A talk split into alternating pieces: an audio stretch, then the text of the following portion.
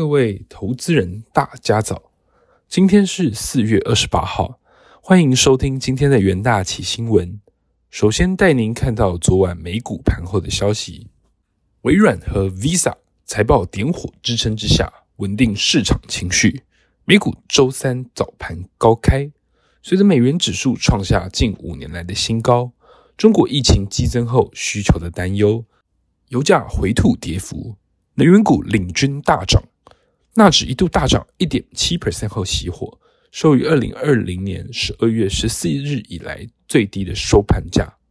美股超级财报季持续的推进，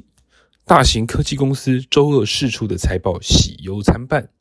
归功于 Azure 云端运算业务进一步的成长，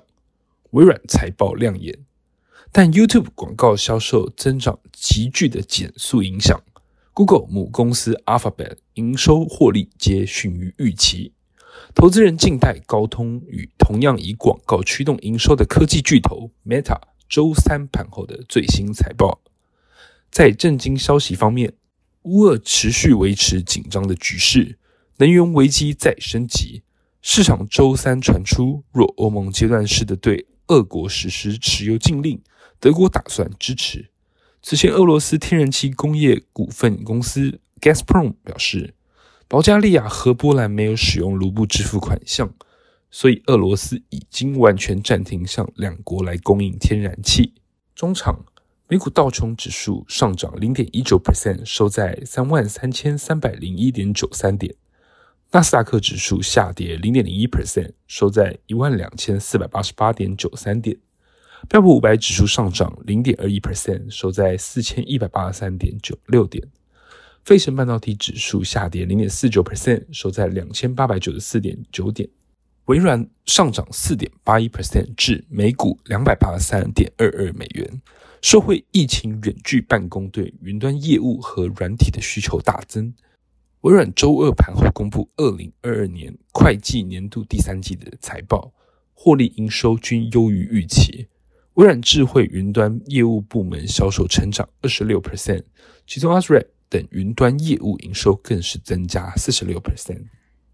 全球最大的信用卡和千账金融卡公司 Visa 大涨六点四七 percent 至每股两百一十四点一一美元。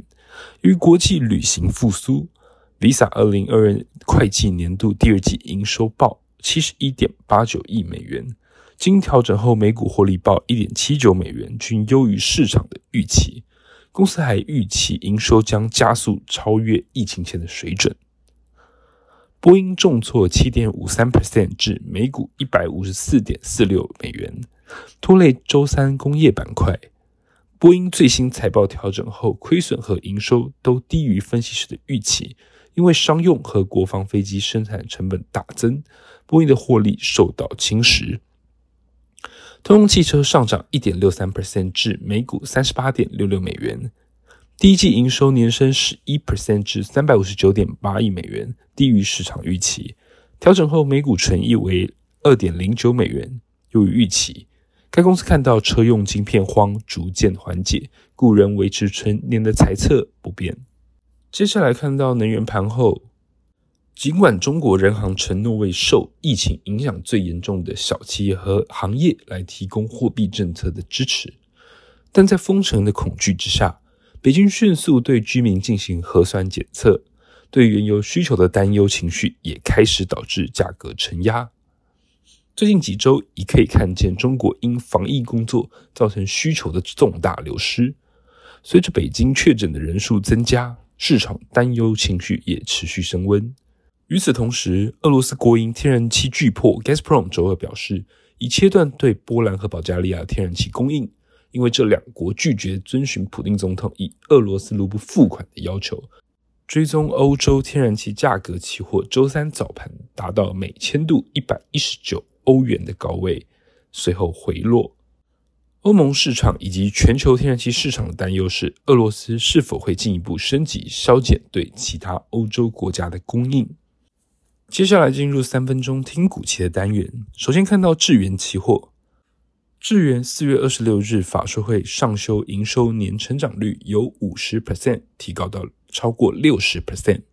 且营收逐季走高，订单能见度达到二零二三年，主因积极争取晶圆代工产能支援，客户生命周期长与韧性高，以及量产高毛利新产品所带动，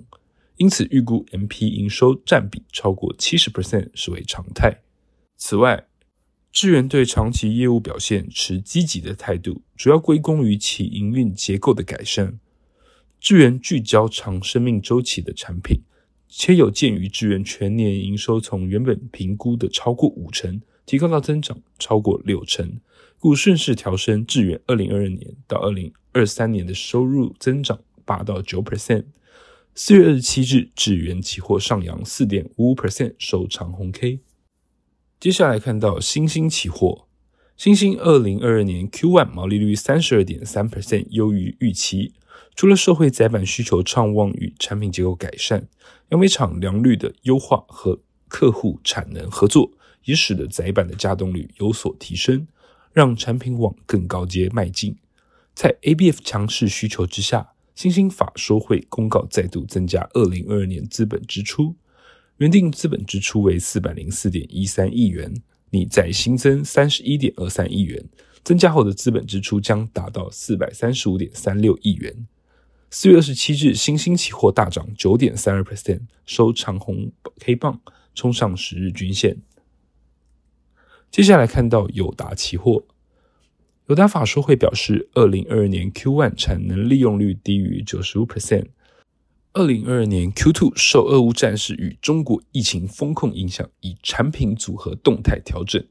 因此预估出货面积将季减低个位数幅度，SP 季减中到高个位数幅度。近期面板需求仍面临通路库存调节的压力。二零二二年 Q2 友达客户对于面板拉货力道相对保守，特别是 TV 和消费型 IT 产品冲击可能较大。此外，整个物流生产状况要完全恢复到正常，还需要一段时间。短期期价上档恐将承压。四月二十七日，友达期货下跌三点五 percent，盘中下探波段十五点八元低点，最终收在十六点三元。以上就是今天的重点新闻。明天同一时间，请持续锁定元大旗新闻。谢谢各位收听，我们明天再会。